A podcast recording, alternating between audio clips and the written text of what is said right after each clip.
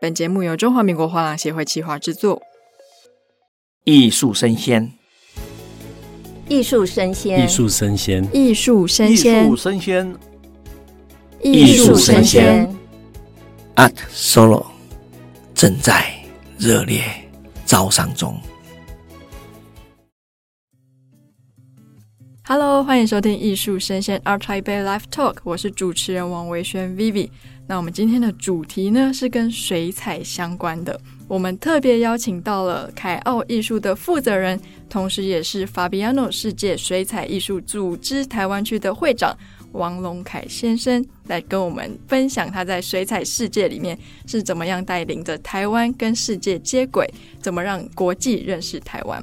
那我们请王老师跟大家打个招呼吗？嗨，各位观众，大家好，我是王龙凯。是，那我们这个节目其实除了想要让台湾的听众更了解艺术之外，对于台湾画廊的一些介绍也是不可避免的哦。我们可以请王龙凯老师跟大家介绍一下凯奥艺术是什么时候成立的？那成立又有什么特别的初衷？小故事可以跟大家分享呢？好的，其实凯奥艺术成立在二零一三年，那我是二零一二年回到台湾，但是。我具有艺术家的身份，然后我也热爱水彩。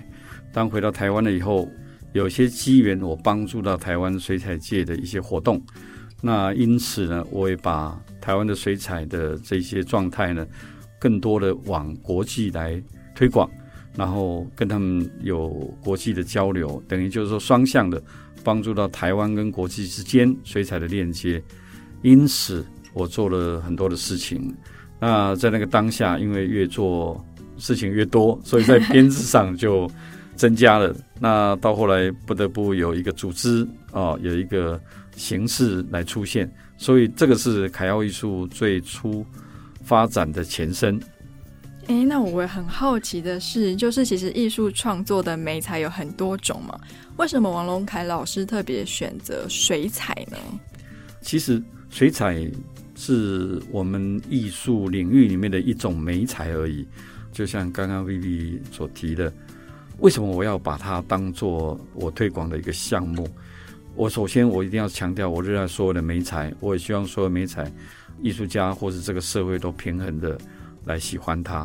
但是因为水彩在台湾，它是我们从小到大，无论是我们的课堂的当做美术的一种。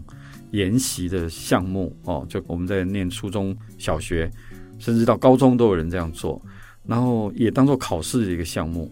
但是其实它是最容易上手的艺术的一个媒材，所以当它这么简单被编项，然后被采用，一定有它的道理。所以当时我会考虑到这样一个东西，我们不能失去，也不能把它消失掉。那怎么样在这个领域里面给他们更多的助力，这是我当时想到一个很简单的初衷。是哦，原来是这样才选择水彩。那我知道王龙凯老师想要推广水彩嘛，那不免俗的一定要帮听众问一下，因为听我们这个节目的听众，其实很多人对艺术不是这么了解，但是想要透过节目来了解艺术。我们常听到的水彩跟油画，这之间有什么样的差异？说到差异啊，我认为就是说。不免的，因为它所谓的差异可能会在几个面向上，我们会来讨论到，一个就是接受度，然后一个就是美感的问题，另外一个就是说，我们对于这两个美彩之间这样去辨别它存在的位置。那首先我要讲的就是说，因为油画它相对在操作上没有那么简单，它必须比水彩更困难，不是只有水它就能够调和，它必须用油。而且它在制作的过程当中，它有味道，然后它也很容易把一个环境比较有弄脏的可能。但是水彩很简单，你随时随地你就可以去操作哦，甚至你带出去，你简单的速写完毕，你用很简单的水，甚至我们的矿泉水，我们就可以去作画。那水彩跟油画之间其实是有很多不同的地方，但是我所谓的差异是，第一个我谈到的是接受度，就是说大家对水彩有很多的误解，觉得说，因为水彩的存在的媒彩的这个基本的表征，好像不容易保存，好像它会有一些我们觉得说它在历史的经过以后，它可能就会损毁了，然后它也容易弄脏等等之类的。那油画好像相对的就比较不容易弄脏，即使用手去碰它也不会弄脏。其实它很多我们在表征上的它的差异性，但是我觉得那个都已经是误解了哦，都已经误解了。现在的水彩的保存，我们看到很多世界的博物馆里面，水彩保存上百年的都有。哦，那就像现在，以前是牛车的时代，现在是高铁的时代。其实水彩的材质也好，水彩的颜料也好，甚至叫水彩的保存方法也好，还有我们家庭的背景跟环境也好，其实都有很大的改善。所以，其实水彩跟油画的差异呢，我觉得在一个面向上的公平性，我觉得应该它是同等地位的，不应该有任何的让人家觉得它是有。有差异性的这种不好的差异性存在的，所以我还是很鼓励大家要去多认识水彩。是，那其实我有读到一些史料的记载哦。嗯、其实水彩最早可以追溯到距今一万五千年前。哦、对，对对。它在这个法国的南边跟西班牙的北边有所谓的洞穴绘画嘛？啊、那其实，在埃及的一些紫砂草画，对还有欧洲的中古世纪的一些圣经的手抄本，其实都有水彩画的出现哦。对对。是那。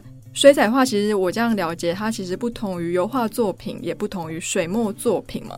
那在水彩的世界里，我们比较适合用什么样的角度去欣赏它呢？如果要用欣赏这个名词的话，我们首先要跟大家报告一下，就是说油画跟水彩在基本的美学概念上都是一致的，也就是说，我们可以追溯它的严格或是各种形式上的表现。但是水彩是比任何一种媒材更难的，就是说它是一次性的，几乎是一次性的绘画的一个结果。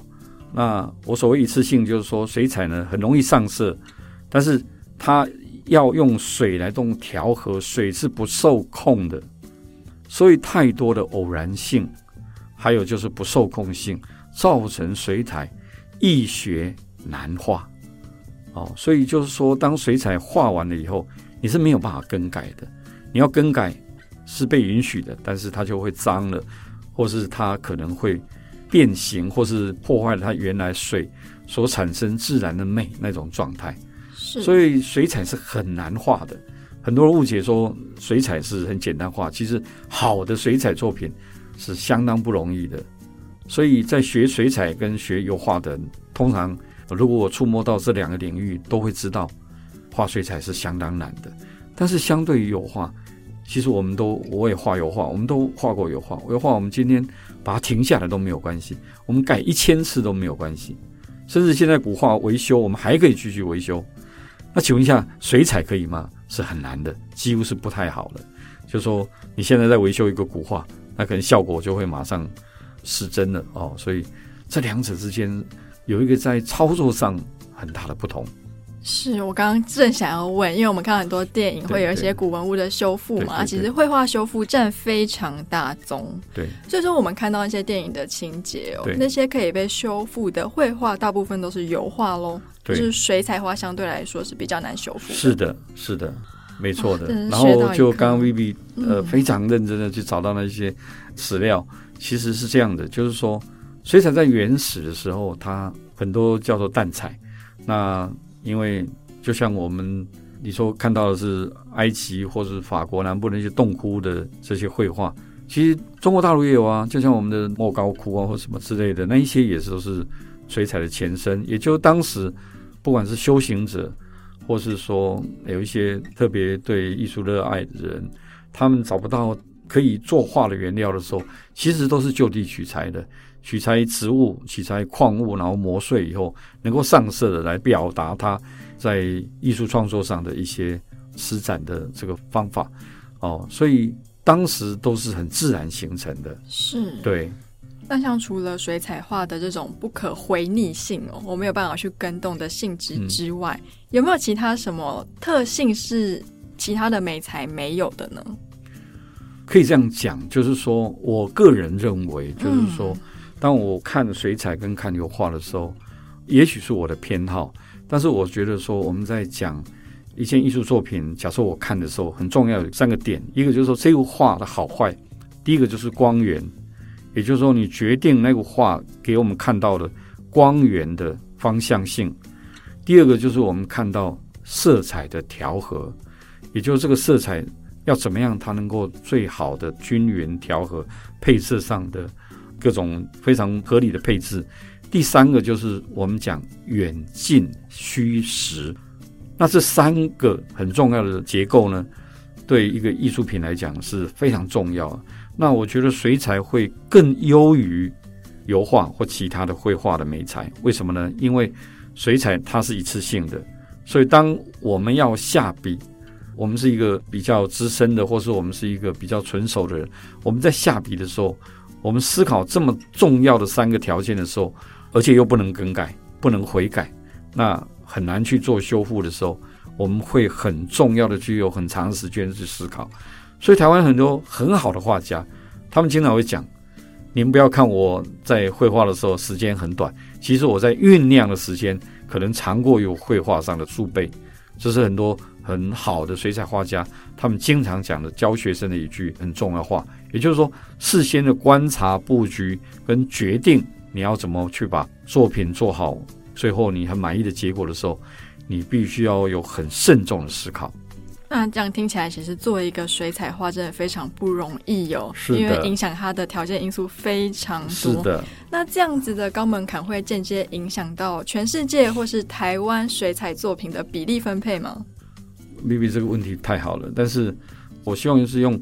在观赏艺术品的态度上，或学习艺术品的态度上，嗯，来回答你这个问题。是，也就因为我常年在国外，我觉得国外对艺术品的热好，他们的角度是不一样的。特别就是说，我们只追求就是说，我们要把，譬如假设水彩这个媒材，或是任何一个媒材画到很好，而不是去享受我们在创作过程当中的乐趣，以及就是说，我们想要得到的目的结果。有什么不同？但是你就国外来讲，他们水彩的族群也好，或其他的族群，他们更多的是，他们只是投放在生活美学，或者是他们在疗愈自己心灵上去有一个兴趣而已。那这两个是很大的差别。也就是说，他们的比例跟我们的比例，其实他们的比例都非常的大。就像我参加这个法比亚诺组织，嗯，它很有趣，它是在意大利的一个。靠近罗马的北方的一个小镇，这个镇叫法比亚诺。我想很多人有去过，也没有去过。它几乎是一个没有经过战火蹂躏的一个地方。它将近有三百年到五百年历史，很多古物，很多古迹。但是这个城市，我们又被全世界称为水彩之都。哇哦！所以它有八十八个国家的水彩的热好者，几乎都是喜欢水彩的。那将近有数十万人。那我每一年四月到五月，我们都会到那个地方去聚集、去朝圣。然后那个镇呢，就把整个镇可以布展的空间全部都给空出来给水彩热爱者。那不管他画的多烂或多好，然后我们就很快乐在那边，然后大家在那边作画，你到处都可以看到小镇上大家都很多人在作画，然后很愉快的作画。所以他们只是在响应一种兴趣，我们的共同热爱。然后集中起来，当做我们对美彩的一种尊重，而不是像我们在追求艺术上的时候，我们真的找不到一个比较清楚的目的性。哦，对，天哪，那听起来我都热血沸腾起来了。那我想要问一下王龙凯老师，我很好奇，像法比亚诺这个小镇是什么样的历史元素吗？还是说是什么样有名的艺术家曾经在那个小镇，所以它才变成是世界水彩艺术组织的据点呢？OK。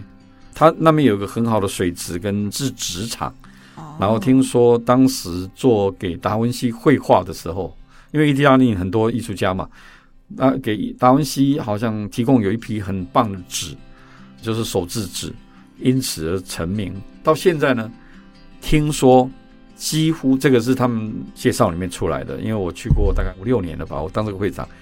另外就是欧币，我们现在的欧币。欧洲的纸币的值都是从法比亚诺提供出来的哦，真的假的？对，所以你们看到那个欧洲的纸币都是法比亚诺的纸哦，对，所以他们也比较有钱，他们可以提供整个镇每一年花在水彩的响应的这样的费用上，包括他们有成立一个叫做水彩博物馆，在当地是非常有名，几乎全世界最有名的艺术家的作品都会陈列在那里面，而他们自己贡献出来的哦，不是说去买的哦。天呐、啊，嗯、原来欧币都是这个小镇 出来的。对对。对所以说这样听起来好像影响一个纸的材质，水占了非常重要的元素嘛。对对。所以包括纸，我觉得这个很有趣，可以跟你分享一下。其实大家都误解水彩的，水彩纸我可以简单讲一下。水彩纸其实它有很多很有名的牌子，大家都知道，像 Arches，嗯，像三度式啊，然后像 Fabiano 纸都一样。其实水彩纸它有分吸水性强的。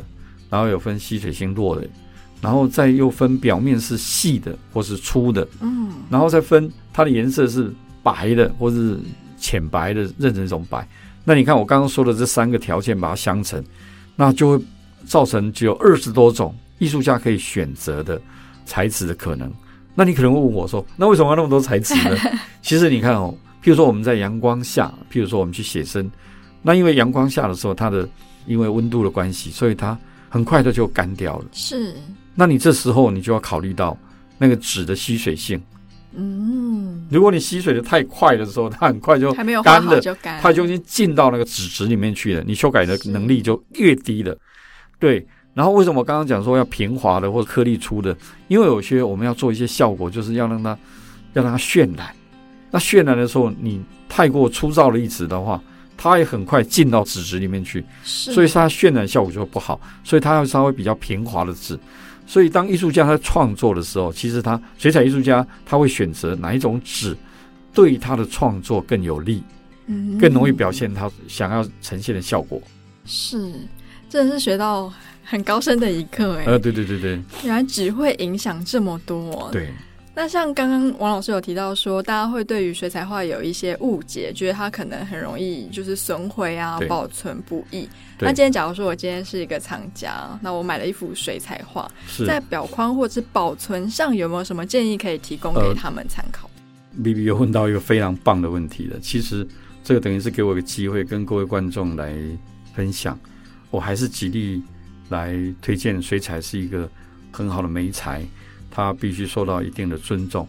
其实我们大家都如我所讲的，都误解它了。现在年代已经从牛车变到高铁的时代了。我常常在讲，我们对像我刚刚讲的纸质已经都先进到那种程度了。原料也是一样，以前的原料，我记得台湾我年轻时候小时候是叫王样的立百代了，那个一瓶可能三块两块都那么丁点。现在有的水彩原料一瓶要一千多块。是。而且水彩原料也有加矿物的，也有是耐光性可以调整的。它我调整的耐光性有多高多低的。然后再来就是很多艺术家，他不是用我们一般的水，而是去买那个纯水，所以它的杂质是更低的，甚至于会造成我们画当中，譬如说我举个例好了，我们的国画也是一样，我们水墨一样，甚至我们的油画都一样，因为油画原料是。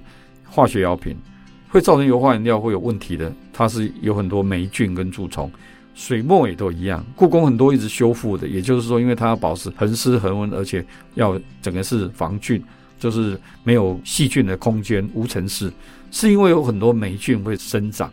我们在台湾有两个很重要的组织，叫师大的修复中心跟高雄针灸中心，他们都很专业。然后台北还有一个西班牙的维护中心，那这些中心他们有。很专业的来判断，其实我们霉菌有二十几种，它都可能造成每一种霉材的蛀虫。所以呢，现在我们的环境好了，所以我们在我们的表背的时候呢，我们还有叫做无酸表背。无酸表背包括是背板或是画框都是无酸的。那无酸的状态之下，这些霉菌的生长空间就会比较低。最后我要告诉各位，现在都有一种叫做纳米。防尘涂抹，也就是就像我们汽车一样，它用落尘式的落尘哦，向落的落落尘式的喷修，所以我们汽车非常的滑，非常的亮，那种喷漆的效果一样。欧洲现在已经有这种表背的模式，就是说只要把画送进去，在落尘当中薄薄的一层纳米的喷雾，就像一层薄膜一样覆盖住你的艺术品。那一样的雕塑片也要这种喷，油画要这种喷。那这一些都可以保存三代都不会坏掉，哇，三代有百年，也就是王荣凯死掉两次，他还是好的。听起来今天听到一个艺术品的防腐剂的感觉。是是是，所以我希望大家不要再误解水彩了，水彩是一个非常好的媒材跟艺术领域，希望大家都能够支持它。是，那我想要再问一下王龙凯老师，嗯、所以现在这个纳米防尘技术在台湾算是普及吗？因为我比较常听到的其实是无酸表背的技术。是是，在雕塑跟油画是可以被接受的哦，是比较普及的，因为它现在有喷雾，那因为它们比较粗糙，但是因为水彩的部分它是比较细腻的，在表面上看起来，那因为这个纳米喷雾的防尘是很贵的，嗯，哦，很贵的，所以在台湾并不普及。但是可以做，已经可以这样做了。我只是在反映一件事情，就是说，当绘画变成要被收藏的时候，它其实是有方法可以保存的。是是，但是如果像我们在讨论这个事情的时候，我们讲的是我们一般的艺术品呢，还是我们在讲的是一个生活美学呢？就是我们买的一幅作品，我们只是为了欣赏，跟我们的环境链接。那其实我觉得保存现在的环境跟表背，还有。我们的这些材料，应该我们一代人的这样的六七十年是不会有太大的问题的。是是。那我们问完了那个奈米方程，我相信很多听众其实不太理解什么是无酸裱贝。那刚才王龙凯老师有提到说，它就是一些霉菌或者微生物是怕酸嘛？对。那所以说它是一个水溶液吗？还是一张纸？能不能跟听众们再更详细的介绍？哦，没有，那个是我们讲说，因为我们在做艺术品的装裱的时候。第一个当然，因为我们要让这个艺术，假设是纸或者是布哦，你可能还有可以问到一个，就是说，呃，水彩可以画在布上面，应该都可以。水彩是它可以表现在，也有很多人画在布上面，就是油画布上面，这个是可以表现的哦。只是当涂抹感觉出来比较没有那么薄，呃，它会比较厚实一点，是另外一种表现模式。但这些东西的装裱都一样，都必须要附着在一个板子上面，它会比较平整。所以在裱背的时候，那一个夹板，或是说那一个木板之类的哦，他们都在他们的领域里面都做过无酸的处理。那无酸的处理有很多种，有一种是他们也是经过喷雾的，也是像那样的喷雾的，就是防止任何的细菌能够附着的这样的一个表面。是。那也有是整个浸泡在里面的，所以那个我们讲的是那个表板的部分是无酸处理的。那个是比较重要的，对，所以我们在讲无酸表背，就是在讲那个层板，甚至有的画框也是经过那种处理的，有的是浸泡，有的是涂抹的，就是这样。是，那我要问一个很无知的问题哦。不会啦，你问题都很深奥啊。是因为像我们艺术发展其实非常久了嘛？那我刚刚听王荣凯老师这样一路介绍过来，其实我们可以透过像水彩的话，可以透过水的品质。然后纸的材质，对，甚至是水彩不同的材质，甚至你可以选布，都可以画出不一样的感觉。是的。那水彩，我这样乍听之下，我觉得它相对来说是一个比较难控制的颜料。那它在创作者的突破上，会不会比较难有新的创举呢？其实我用油画来形容水彩的难，也就我油画，嗯、可能有很多人提到，像我们画油画的人有。几乎十几种的表现模式哦，就是用堆叠的，用刮刀啦，然后用画笔啊，然后用薄涂啊、厚涂等等等等很多种。一样的水彩，因为它的调和比较没有办法堆叠，因为它太薄了。然后你弄得太浓厚的时候，厚度太多，水越少的话，它等于就是干的，那几乎就表现的形态就是非常的固定。所以它一定要用水去调和。但是你看看水调和的时候，就有几个问题会出现。一个就是你调的浓厚，然后第二个就是你纸它跟水之间的关系，它会流放嘛，它会往哪个地方流嘛？还有你就是你涂抹的方向。所以当你这个问题存在的时候，就是说，哎，我怎么样去控制水？其实它必须要经过很多很多次的练习，特别是时间的掌握，水分的多寡，这个就是艺术家本身的一个。研究的一个历程，哦，那可以画得好的人，表示说他这个地方他用了功夫很多。那更重要是一件事情，就是说，因为你刚刚提到这里面还有一个颜料的问题，其实调色在所有的艺术的媒材的领域里面都是一个非常难的事情。所以就是说，还包括调色用什么跟什么来融合，那这一些都是水彩上比其他媒材较为困难的技巧，是他需要下功夫的。我听完王龙凯老师这样跟我介绍水彩画之后，突然觉得有一种嗯领悟的感觉哦。再来是我很开心，谢谢。原来我小时候水彩画那个水会乱飘是正常的。是，那看来做好一个水彩作品真的是非常的不容易哦。但是我们今天也跟大家介绍了它在保存上的一些迷思。那再来是听起来是蛮容易受到自然环境的影响嘛？是的。我今天在台湾作画，跟我在阿尔卑斯山作画 可能会完全不一样。是的，是的，是的。是，那今天非常感谢王龙凯老师精彩的分享，希望未来还有机会邀请您到节目上来玩。好，那请容许我再帮水彩这个媒彩，包括。现在的台湾很辛苦，在创作老师来呼吁一下。我认为这个领域也是必须要得到大家很大的关注跟尊重。是，他不应该有一天被视为。那他们也在这个领域非常辛苦的在经营。所以我参加了台湾几个重要的画会，我知道这些老师都非常的优秀。但是我们的艺术博览会有时候在这个市场的舞台。不知道有没有失衡哦，就是或是说它比较有一些偏重，那我希望各位能够帮忙跟协助，也试着去接受，然后欣赏，然后接近水彩的作品跟艺术，这样会让我们的艺术领域呢更为丰富、跟活泼，然后更正向、健康，好不好？这是我最后希望在节目上来请托大家的。拜托大家，谢谢各位。是，我觉得其实各个领域都需要有它的多样性跟多样化，这样才会维持一个健康的平衡。